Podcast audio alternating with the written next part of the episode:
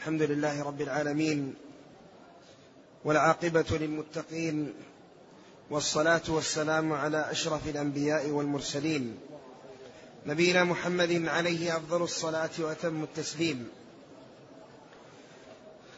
قال الشيخ العلامة عبد الرحمن بن ناصر بن عبد الله السعدي رحمه الله تعالى وغفر له وللشارح والسامعين في كتاب أصول العقائد الدينية قال ولا يتم توحيد العبادة حتى يخلص العبد لله تعالى. حتى يخلص العبد لله تعالى في إرادته وأقواله وأفعاله. وحتى يدع الشرك الأكبر المنافي للتوحيد كل كل المنافاة وهو أن يصرف وهو أن يصرف نوعا من أنواع العبادة لغير الله تعالى.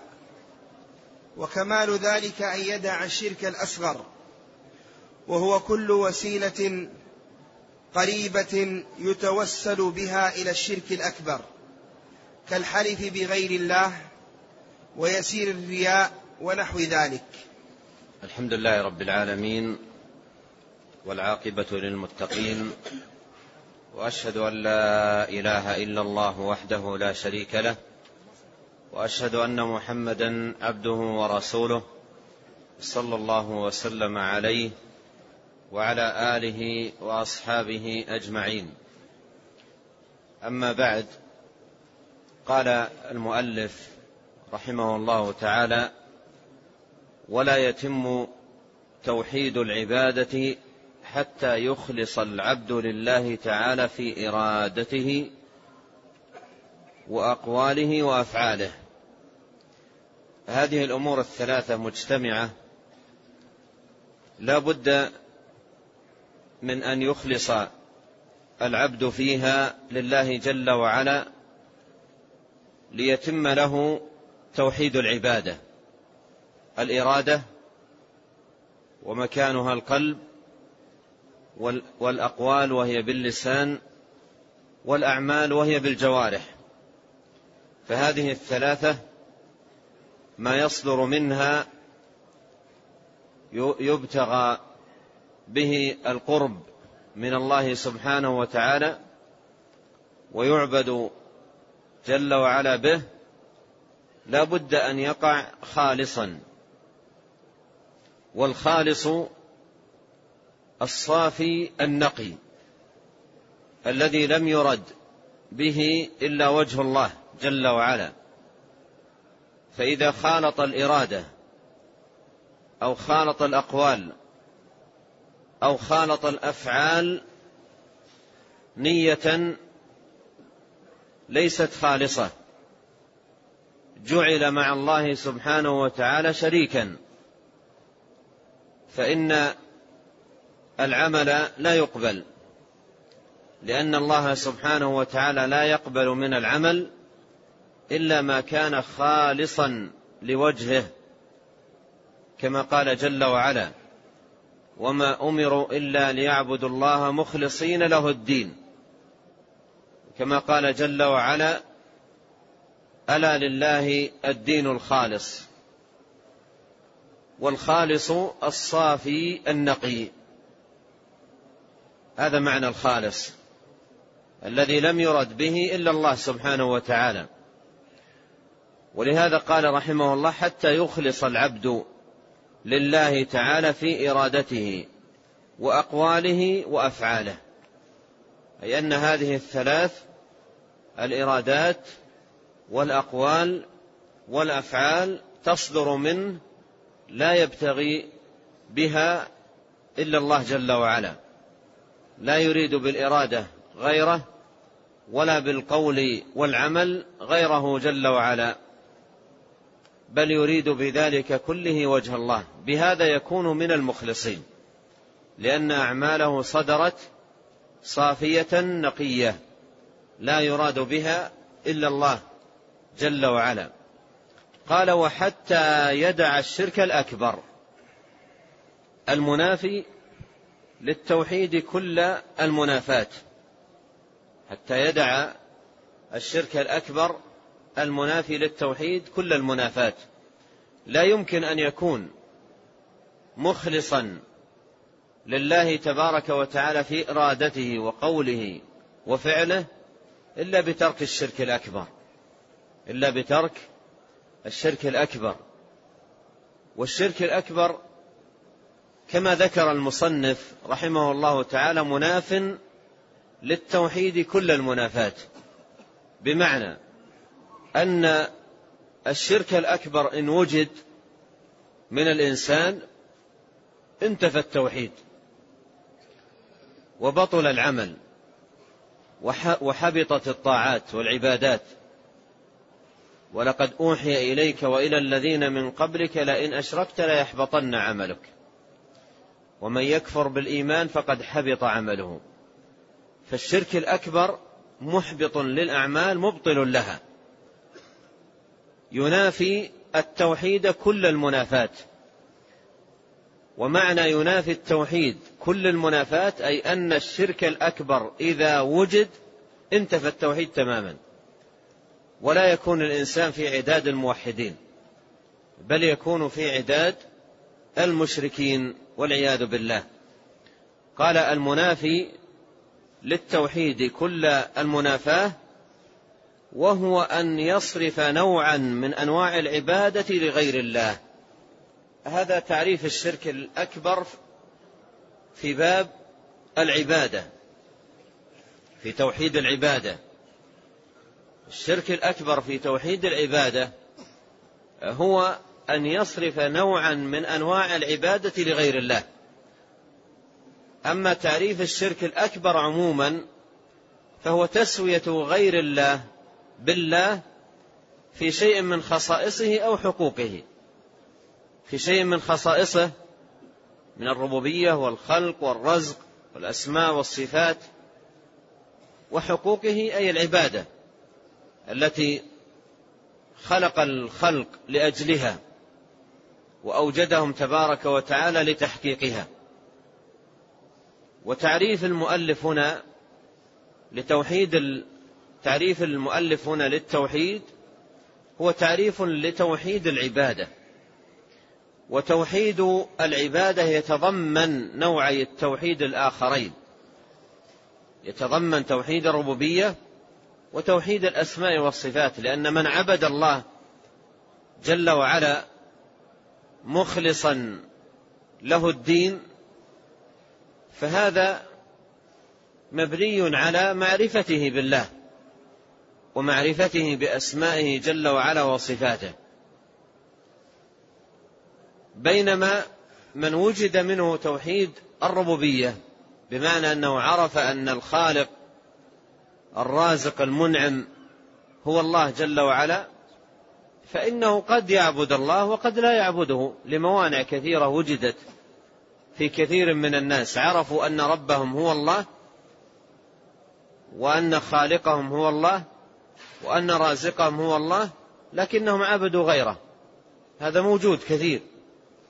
يعرف أن الرب هو الله وأن الخالق هو الله وأن الرازق هو الله لكن يعبد غيره. وربما أيضا كثير من هؤلاء إذا سئل يقول ما نعبدهم إلا ليقربونا إلى الله زلفى.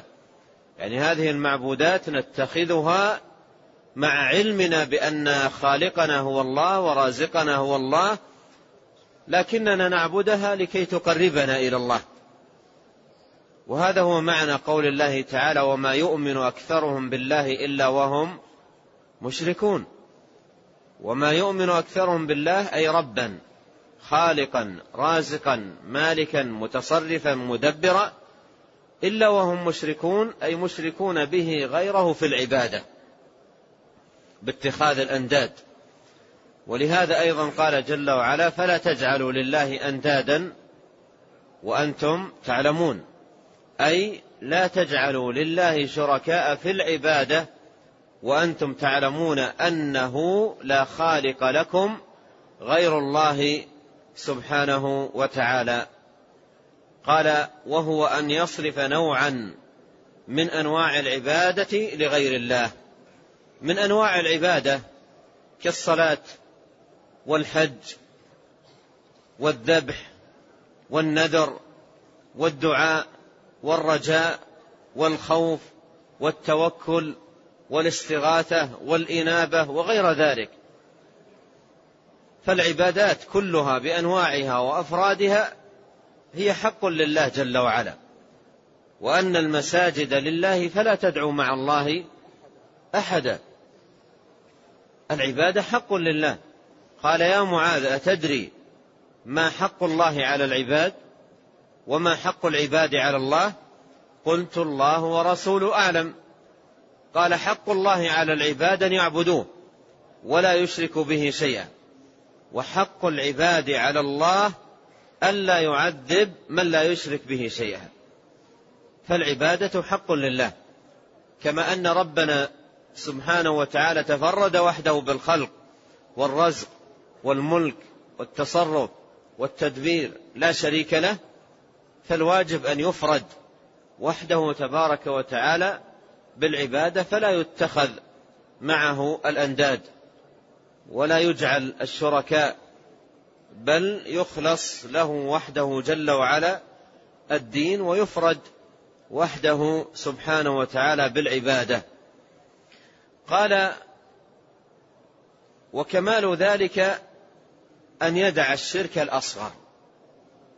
وكمال ذلك أن يدع الشرك الأصغر. كمال التوحيد الواجب لأن الكمال كمالان. كمال واجب وكمال مستحب. فكمال التوحيد الواجب أن يدع الشرك الأصغر. وذلك لأن الشرك الأصغر لا ينافي التوحيد كل المنافاه الشرك الأصغر لا ينافي التوحيد كل المنافاه لأنه يختلف عن الشرك الأكبر في حده وفي حكمه. يختلفان في حده ويختلفان في الحكم. أما اختلافهما في الحد أي التعريف فالشيخ رحمه الله عرف كلا من الشركين بتعريفين مختلفين. قال في الشرك الأكبر كما تقدم هو أن يصرف نوعا من أنواع العبادة لغير الله تعالى. وقال في حد الشرك الأصغر كما سيأتي قال كل وسيلة قريبة يتوسل بها إلى الشرك الأكبر وعرفه بعض أهل العلم كل أمر أطلق عليه في النصوص بأنه شرك ولم يبلغ حد الشرك الأكبر. كل أمر أطلق عليه في النصوص بأنه شرك. ولم يبلغ حد الشرك الأكبر. الذي هو صرف شيء من العبادة لغير الله تبارك وتعالى. صرف شيء من العبادة لغير الله. فإذا الشرك الأكبر والأصغر اختلفا في الحد. حدهما أو تعريف كل منهما مختلف عن الآخر. ويختلفان كذلك في الحكم لأن المشرك شركا أكبر كافر بالله كفرا أكبر ناقل من الملة. وحكمه يوم القيامة الخلود في نار جهنم أبد الآباد. والشرك الأصغر لا يكون صاحبه خارجا من الملة. الشرك الأصغر لا يكون صاحبه خارجا من الملة. ولا يكون يوم القيامة مخلدا في النار إذا دخلها. فالشرك الأكبر والأصغر مختلفان في الحد في حد كل منهما وفي حكم كل منهما. قال وكمال ذلك. وكمال ذلك. أن يدع الشرك الأصغر. وكمال ذلك أي كمال التوحيد. وكمال ذلك أي كمال التوحيد. وعرفنا أن المراد بالكمال الكمال الواجب. لأنه يجب على كل مسلم أن يجتنب الشرك الأصغر. وأن يحذر منه. وهو من كبائر الذنوب وهو من أعظم الكبائر.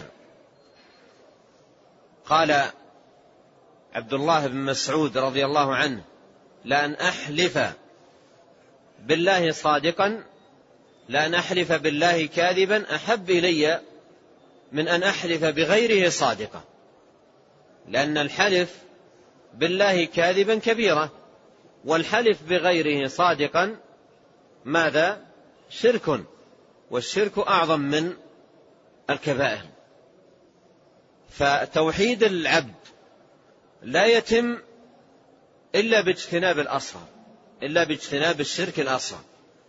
لا يتم توحيده إلا باجتناب آه، الشرك الأصغر. أي لا يحصل له الكمال الواجب إلا باجتناب الشرك الأصغر. فإذا وجد من الإنسان الشرك الأصغر لا ينتقل بذلك من الملة بل ينقص كمال إيمانه الواجب بحسب ما وقع فيه من الشرك أي الأصغر. ثم ذكر رحمه الله تعريف الشرك الأصغر قال وهو كل وسيلة قريبة يتوسل بها إلى الشرك الأكبر كل وسيلة قريبة يتوسل بها إلى الشرك الأكبر. يعني الذرائع. ذرائع الشرك الأكبر ووسائله المفضية إليه. فهذه كلها تعد شركا أصغر لأنها ذريعة لأنها ذريعة إلى الشرك الأكبر ومفضية إليه. وبعض أهل العلم قال في في حده هو كل أمر أطلق عليه الشارع. بأنه شرك وهو ذريعة أو وسيلة إلى الشرك الأكبر. هو ذريعة أو وسيلة إلى الشرك الأكبر. فهذا يعد شركا أصغر. ضرب لذلك بعض الأمثلة. ضرب رحمه الله بعض الأمثلة للشرك الأصغر. قال كحلف كالحلف بغير الله. كالحلف بغير الله. هذا من الشرك الأصغر. وهو من الكبائر. قال عليه الصلاة والسلام من حلف بغير الله فقد كفر أو أشرك. من حلف بغير الله فقد كفر أو أشرك. وقال عليه الصلاة والسلام لا تحلفوا بآبائكم ولا بأمهاتكم. من كان حالفا فليحلف بالله. وقال عليه الصلاة والسلام من حلف بالأمانة فليس منا. والأحاديث عنه عليه الصلاة والسلام في هذا الباب كثيرة. فالحلف بغير الله يعد شركا أصغر لكن إن قام في قلب الحالف بغير الله تبارك وتعالى من التعظيم والإجلال ما لا يكون إلا لله سبحانه وتعالى ومن المهابة والخوف ما لا يكون إلا لله سبحانه وتعالى فإنه ينتقل بذلك إلى الشرك الأكبر. مثل ما يحصل ممن من بعض من يعظمون بعض القبور أو المقبورين فيحلفون بهم معظمين لهم خائفين منهم. معظمين لهم خائفين منهم معتقدين أنهم يعلمون بهم وبأحوالهم. فهذا ولا ريب من الشرك الأكبر الناقل من ملة الإسلام. ولهذا يذكرون عن بعض هؤلاء أنه حلفه صاحبه حلفه صاحبه بالله فحلف. فحلفه بغير الله بأحد الأولياء فحلف. فغضب صاحبه غضبا شديدا. وقال تحلف بالولي وهو يعلم أنك تعلم أنك كاذب. هذه الكلمة ما قالها لما حلف صاحبه بالله لكن لما حلف بالولي غضب. وقالوا أنت تعلم أنه يعلم أنك كاذب؟ فمثل هذا لا يعد في الشرك الأصغر. لا يعد في الشرك الأصغر. الحلف الذي يعد في الشرك الأصغر هو ما يجري على اللسان. ما يجري على لسان الإنسان دون أن يقوم في قلبه التعظيم والخوف ونحو ذلك للمحلوف به. إذا حلف بمخلوق وجرى ذلك على لسانه فهذا من شرك الألفاظ. وهو من وهو من الشرك الأصغر. وهو من الشرك الأصغر. كذلك يقول المصنف رحمه الله تعالى ويسير الرياء ويسير الرياء. يسير الرياء هذا من الشرك الأصغر. أما الرياء الخالص فهذا من الشرك الأكبر. والرياء الخالص هو الذي ذكره الله جل وعلا عن المنافقين بقوله يراءون الناس. يراءون الناس. أي ليس لهم مقصد بالعمل أصلا إلا المراءة ليس في قلبهم توحيد ولا إخلاص. إذا لقوا الذين آمنوا قالوا آمنا. إذا جاءك المنافقون قالوا نشهد إنك لرسول الله والله يعلم إنك لرسوله والله يشهد إن المنافقين لكاذبون. فالرياء الخالص في عداد الشرك الأكبر الناقل من الملة. والله جل وعلا قال عن هؤلاء إن المنافقين في الدرك الأسفل من النار. أما يسير الرياء وقليله فهذا معدود في الشرك الأصغر. ومن ذلكم أن يصلي الرجل لا يريد بصلاته إلا وجه الله ولا يبتغي بها إلا وجه الله لكنه مر عليه شخص أو اقترب منه شخص له مكان عنده فحسن صلاته. عندما رآه ينظر إليه حسنها وزينها وجملها لأجله. فهذا فهذا يسمى يسير الرياء. هذا يسمى يسير الرياء. وقد خافه النبي عليه الصلاة والسلام على أمته خوفا شديدا. لقي مرة عليه الصلاة والسلام الصحابة وهم يتذاكرون فتنة الدجال. وفتنة الدجال فتنة من أعظم الفتن وأشدها وأخطرها. فمر بهم وهم يتذاكرون فتنة المسيح الدجال. فقال عليه الصلاة والسلام ألا أخبركم بما هو أخوف عليكم عندي من فتنة المسيح الدجال؟ ألا أخبركم بأمر أخاف عليكم من أكثر من خوفي عليكم من فتنة المسيح الدجال؟ قالوا بلى يا رسول الله. قال الشرك الخفي. الشرك الخفي. يقوم الرجل فيصلي فيزين صلاته لما يرى من نظر الرجل.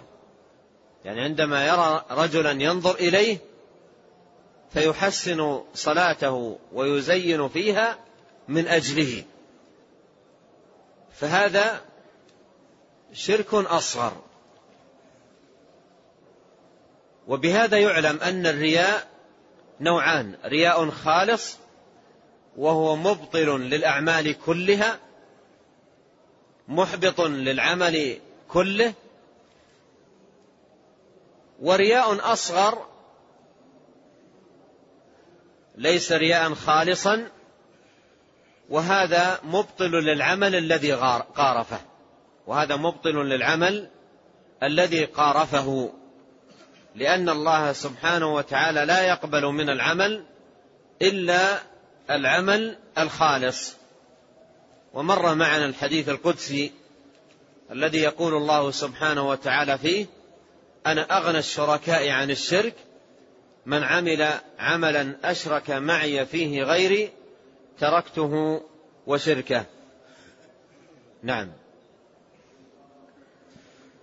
قال والناس في التوحيد على درجات متفاوتة بحسب ما قاموا به من معرفة الله والقيام بعبوديته فأكملهم في هذا الباب من عرف من تفاصيل أسماء الله وصفاته وأفعاله وآلائه ومعانيها الثابتة في الكتاب والسنة وفهمها فهما صحيحا فامتلأ قلبه من معرفة الله وتعظيمه وإجلاله ومحبته والإنابة إليه وانجذاب وانجذاب جميع دواعي قلبه إلى الله تعالى متوجها إليه وحده لا شريك له. ووقعت جميع حركاته وسكناته في كمال الإيمان والإخلاص التام الذي لا يشوبه شيء من الأغراض الفاسدة فاطمأن إلى الله تعالى معرفة وإنابة وفعلا وتركا وتكميلا لنفسه وتكميلا لغيره. بالدعوة إلى هذا الأصل العظيم فنسأل الله من فضله وكرمه أن يتفضل علينا بذلك. قال رحمه الله تعالى والناس في التوحيد على درجات متفاوتة. والناس في التوحيد على درجات متفاوتة أي ليسوا على درجة واحدة بل بينهم تفاوت. ومن قواعد أهل السنة وأصولهم أن الإيمان يزيد وينقص ويقوى ويضعف وأن أهله ليسوا فيه سواء بل هم متفاوتون. منهم من إيمانه ودينه في قوة وازدياد ومنهم من إيمانه في ضعف ونقصان. سئل الإمام أحمد رحمه الله أيزيد الإيمان وينقص؟ قال يزيد حتى يكون أمثال الجبال وينقص حتى لا يبقى منه شيء. فالإيمان و الإيمان بما يشمل من أعمال في القلوب أو أقوال أو أعمال بالجوارح يزيد وينقص ويقوى ويضعف وأهله فيه متفاوتون زيادة ونقصا قوة وضعفا ليسوا فيه على رتبة واحدة ولا على درجة واحدة قال الله تبارك وتعالى ثم أورثنا الكتاب الذين اصطفينا من عبادنا. قوله من عبادنا هذا فيه دليل على أنهم جميعا من أهل التوحيد. الذين سيذكرون في الآية من عبادنا. فمنهم ظالم لنفسه ومنهم مقتصد ومنهم سابق بالخيرات. اذا هم ليسوا على رتبة واحدة. كلهم عباد لله وكلهم من أهل التوحيد لكنهم ليسوا على رتبة واحدة فمنهم ظالم لنفسه أي بالمعاصي التي دون الشرك. الذي يقع في الشرك هذا ليس من عباد الله من عباد الشيطان. الذي يقع في الشرك هذا من عباد الشيطان ليس من عباد الله. لأن الله سبحانه وتعالى يأمر بالتوحيد والشيطان يأمر بالشرك. يا أبت لا تعبد الشيطان لأن كل مشرك عبد للشيطان لأن الشيطان هو الذي يأمر بالشرك والتنديد واتخاذ الأنداد والشركاء. فقوله اصطفينا من عبادنا هذا دليل على أن جميع المذكورين في الآية من أهل التوحيد بما فيهم الظالم لنفسه. وأن المراد بظلم النفس في الآية فيما دون الشرك. فيما دون الشرك. أي بالمعاصي والذنوب. فمنهم ظالم لنفسه ومنهم مقتصد ومنهم سابق بالخيرات. والآيات في القرآن الكريم وكذلك الأحاديث في السنة النبوية في الدلالة على تفاوت الناس في الإيمان والتوحيد وأنهم ليسوا فيه على درجة واحدة كثيرة. جاء في الصحيحين عن نبينا عليه الصلاة والسلام أنه قال إن أهل الجنة ليتراءون أهل الغرف أي ينظرون أهل الغرف في منازلهم العالية الرفيعة في الجنة إن أهل الجنة ليتراءون أهل الغرف كما تراءون الكوكب الدري في السماء. يعني مثل ما تنظرون أنتم في الدنيا إلى الكوكب الرفيع العالي في السماء. أهل الجنة ينظرون إلى أهل المنازل الرفيعة في الجنة مثل ما تنظرون أنتم في الدنيا إلى الكوكب الرفيع العالي في السماء. قال لتفاضل ما بينهم. هكذا قال عليه الصلاة والسلام لتفاضل ما بينهم. كلهم في الجنة. كلهم في الجنة. لكنهم متفاضلون فيها. ولكل درجات مما عملوا. وليوفيهم أجورهم وهم لا يظلمون. كلهم في الجنة لكن الدرجات متفاوتة للتفاوت الذي بينهم في الإيمان والتوحيد. كلهم أهل إيمان لا يدخل الجنة إلا نفس مؤمنة. وكلهم من أهل التوحيد لكنهم متفاوتون في الإيمان والتوحيد. ولهذا تفاوتت رتبهم في الجنة. قال ليتفاضل ما بينهم. الصحابة حريصون على خير على كل خير. قالوا يا رسول الله تلك منازل الأنبياء لا يبلغها غيرهم؟ يعني هذه المنازل العلية الرفيعة خاصة بالأنبياء. غير الأنبياء ما يصلون إلى هذه المراتب. قال عليه الصلاة والسلام بل هي لرجال آمنوا بالله وصدقوا المرسلين. يعني هذه المنازل العلية الرفيعة لرجال آمنوا بالله وصدقوا المرسلين. وحتى يتضح لنا الحديث أكثر. هل يمكن أن يدخل الجنة من لا يؤمن بالله ولا يصدق المرسلين؟ أيمكن أن يدخل أحد الجنة وهو لا يؤمن بالله ولا يصدق المرسلين؟ النبي صلى الله عليه وسلم قال في الحج لا يدخل الجنة إلا نفس مؤمنة وأرسل رسل ينادون في الناس في الحج بحيث تنتشر هذه الكلمة وتدوي في الحجيج. وأرسل الرسل ينادون بهذه الكلمة يا, لا يا أيها الناس لا يدخل الجنة إلا نفس مؤمنة. لا يدخل الجنة إلا نفس مؤمنة.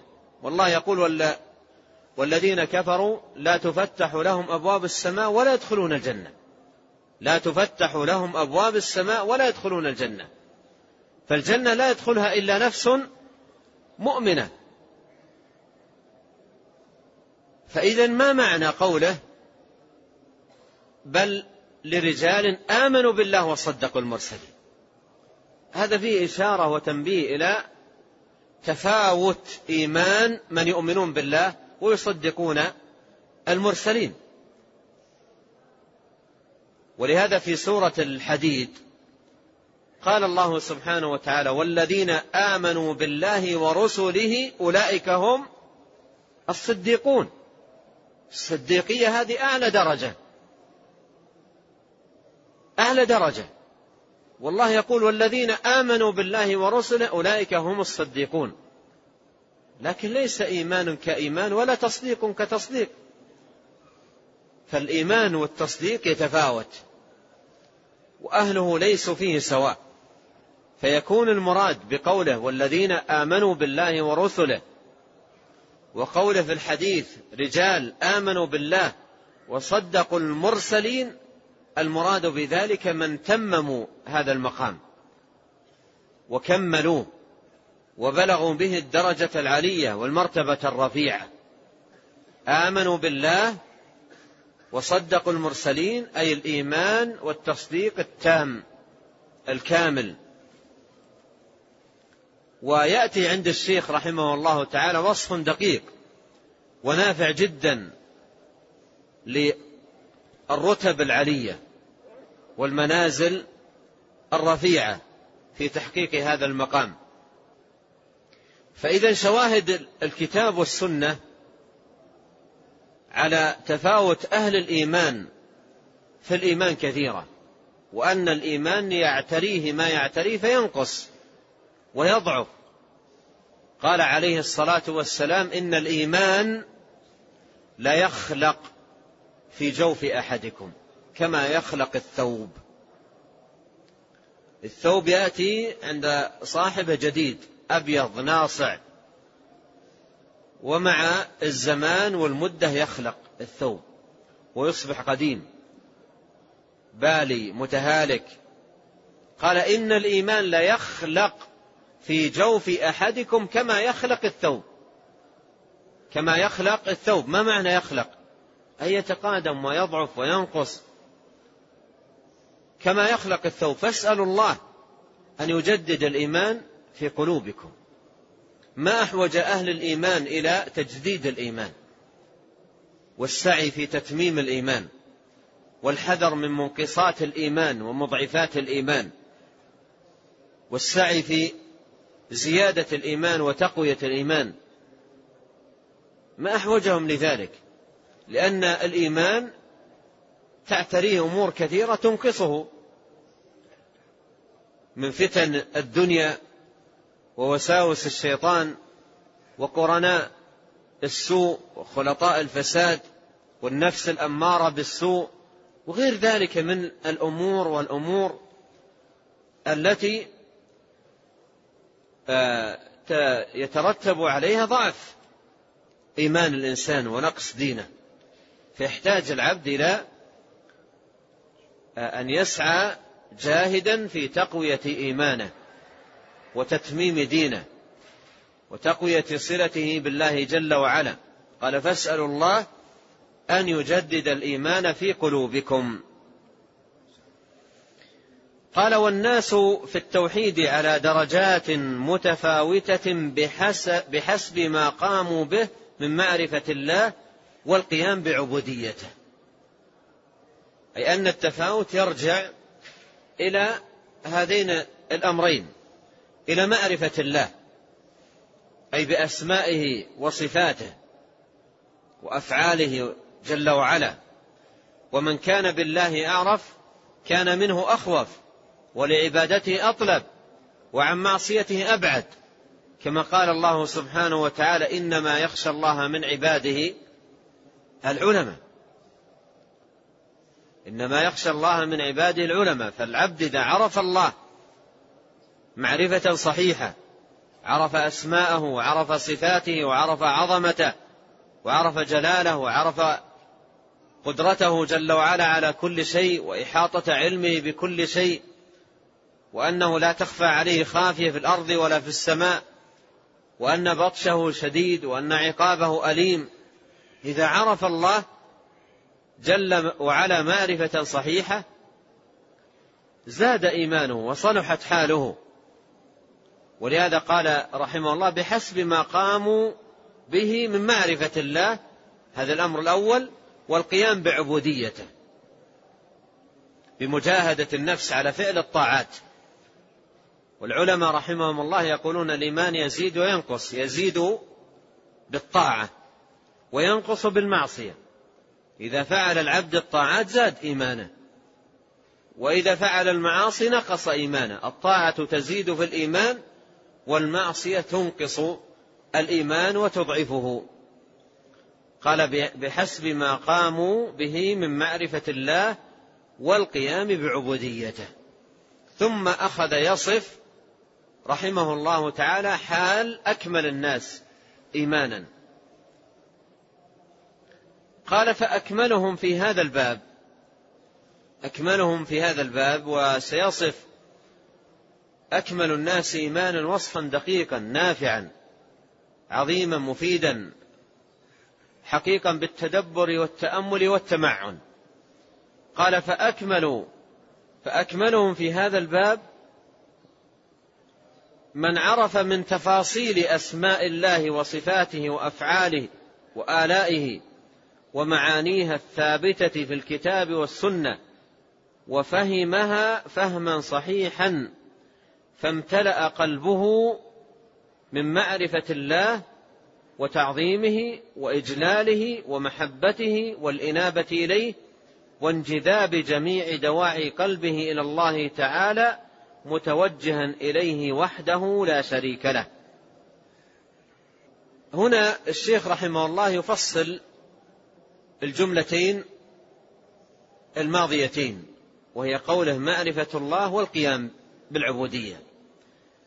ففي جانب المعرفة ذكر هذا المعنى. قال أكملهم في هذا الباب من عرف من تفاصيل أسماء الله. وأسماء الله سبحانه وتعالى في القرآن والسنة كثيرة. وهي أسماء وأوصاف دالة على عظمة الله وكماله وجلاله. وأنه سبحانه وتعالى المستحق وحده للعبادة والتعظيم والإجلال. قال وصفاته وأفعاله وآلائه. صفاته مثل السمع والبصر والعلم والقدرة والإرادة والمشيئة وأفعاله جل وعلا مثل الخلق والرزق والإنعام والإحياء والإماتة والتسخير والتدبير والتصرف في هذا الكون وآلائه أي نعمه. وما بكم من نعمة فمن الله. وإن تعدوا نعمة الله لا تحصوها.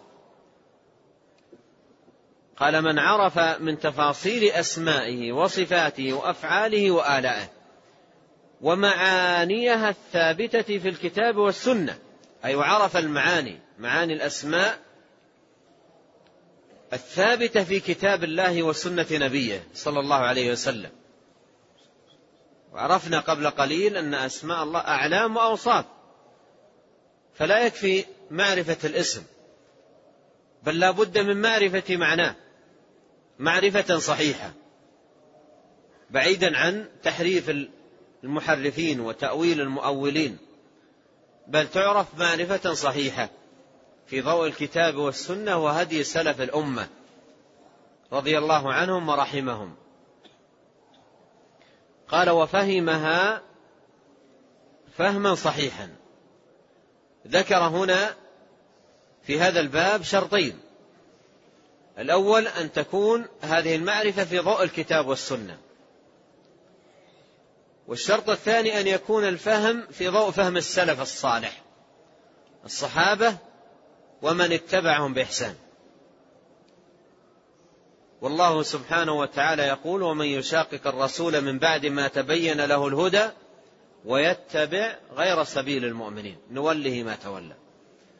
فإذا لا بد من في هذا الباب من أن تكون المعرفة في ضوء الكتاب والسنة لا بالعقول المجردة أو الأهواء أو الآراء أو غير ذلك وأن يكون الفهم في ضوء فهم السلف الصالح رضي الله عنهم وأرضاهم. قال فامتلأ قلبه من معرفة الله وتعظيمه وإجلاله ومحبته والإنابة إليه. أن يمتلئ القلب بهذه المعارف والعلوم. معرفة الله ومعرفة أسمائه ويكون القلب ممتلئا بذلك. ممتلئا بذلك. يقول النبي عليه الصلاة والسلام إن عمار بن ياسر امتلأ إيمانا حتى مشاشه يعني حتى أطراف قدميه. امتلأ إيمانا. فمطلوب من العبد أن يجاهد نفسه ليملأ قلبه بالإيمان. ليس الدين أعمال ظاهرة فقط. بل, بل القلب في الداخل يملأ. يملأ بالإيمان يملأ بالمعرفة معرفة الله وتعظيمه. لا أن يكون القلب ممتلئ بالدنيا الفانية. وماذا يفيدك إذا ملأت قلبك بالدنيا؟ ثم تأتي عليك ساعة وتفارقها وتلقى الله وليس في قلبك شيء يسرك أن تلقى الله به من معرفته وتعظيمه وإجلاله جل وعلا. ولهذا ينبغي على العبد أن يجتهد في هذا الباب العظيم المبارك أن يجتهد في ملء قلبه بمعرفة الله ومعرفة أسمائه وصفاته وأفعاله وآلائه حتى يصل إلى هذه الدرجة التي وصفها المصنف بقوله فامتلأ قلبه. فامتلأ قلبه من معرفة الله وتعظيمه وإجلاله ومحبته والإنابة إليه. أي الرجوع والأوبة إليه. قال وانجذاب جميع دواعي قلبه إلى الله. يعني القلب يميل بكليته في محبة الله ونيل رضاه. هو غاية مقصوده ونهاية مطلوبه. متوجها إليه وحده لا شريك له. فإذا صلح القلب إذا صلح القلب هذا الصلاح واستقام هذه الاستقامة تبعته الجوارح. ألا إن في الجسد مضغة؟ إذا صلحت صلح الجسد كله وإذا فسدت فسد الجسد كله ألا وهي القلب. ولهذا تأتي النتيجة. قال ووقعت جميع حركاته وسكناته في كمال الإيمان والإخلاص التام. متوجها إليه وحده لا شريك له. ووقعت جميع حركاته وسكناته في كمال الإيمان والإخلاص التام. تصبح الإرادات والأعمال والنيات والحركات والسكنات كلها تقع على الإخلاص التام وابتغاء وجه الله سبحانه وتعالى وطلب ثوابه ورضاه. الذي لا يشوبه شيء من الأغراض الفاسدة. لأن بلغ مبلغا عظيما. فلا يخالطه الرياء ولا تخالطه السمعة ولا تخالطه إرادة الدنيا بالعمل ولا أي شيء من الأغراض الفاسدة. بل ليس فيه إلا طلب رضوان الله والسعي في نيل محابه ومراضيه جل وعلا. قال فاطمأن إلى الله تعالى. اطمأن إلى الله يعني حصل لقلبه طمأنينة في هذا الباب. الذين آمنوا وتطمئن قلوبهم بذكر الله ألا بذكر الله تطمئن القلوب؟ الذين آمنوا وعملوا الصالحات طوبى لهم وحسن مآب. فحصلت له الطمأنينة. والطمأنينة رتبة علية في الدين. طمأنينة القلب. معرفة بالله. وإنابة إليه. وتوكلا عليه. قال رحمه الله فاطمأن إلى الله معرفة. اطمأن إلى الله معرفة. أي معرفة بالله وأسمائه وصفاته وأفعاله وآلائه وإنابة. أي رجوعا دائما إلى الله سبحانه وتعالى منيبين إليه وأنيبوا إلى الله. أي كونوا دوما في رجوع إلى الله وإقبال عليه وبعد ومحاذرة للذنوب والمعاصي وفعلا وتركا. وفعلا وتركا. أي اطمأن إلى الله سبحانه وتعالى في أفعاله وتروكه يفعل ما يأمره الله. ويترك ما ينهاه الله عنه مجاهدا نفسه على فعل الأوامر وترك النواهي. وهذه حقيقة التقوى. تقوى الله جل وعلا العمل بطاعة الله على نور من الله رجاء ثواب الله. وترك معصية الله على نور من الله خيفة عذاب الله. قال وتكميلا لنفسه أي بالسنن والمستحبات والرغائب وأبواب البر الكثيرة العديدة يكمل نفسه بمثل هذه الأعمال. قال وتكميلا لغيره بالدعوة إلى هذا الأصل العظيم. تكميلا لغيره بالدعوة إلى هذا الأصل العظيم. أي بعد أن أكرمه الله بصلاحه في نفسه سعى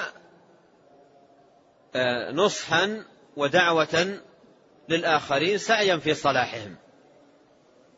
وهذا المعنى الذي قرره الشيخ رحمه الله هنا جاء مجتمعا في سورة العصر السورة الوجيزة البليغة كما وصفها بذلك عمرو بن العاص رضي الله عنه. والعصر إن الإنسان لفي خسر إلا الذين آمنوا وعملوا الصالحات وتواصوا بالحق وتواصوا بالصبر أي بعد أن كملوا أنفسهم صلاحا بالإيمان والعمل الصالح سعوا في تكميل الآخرين. قال وتواصوا بالحق أي أوصى بعضهم بعضا بالحق ودعوا إلى الله سبحانه وتعالى وصبروا على ذلك. وتواصوا بالحق وتواصوا بالصبر.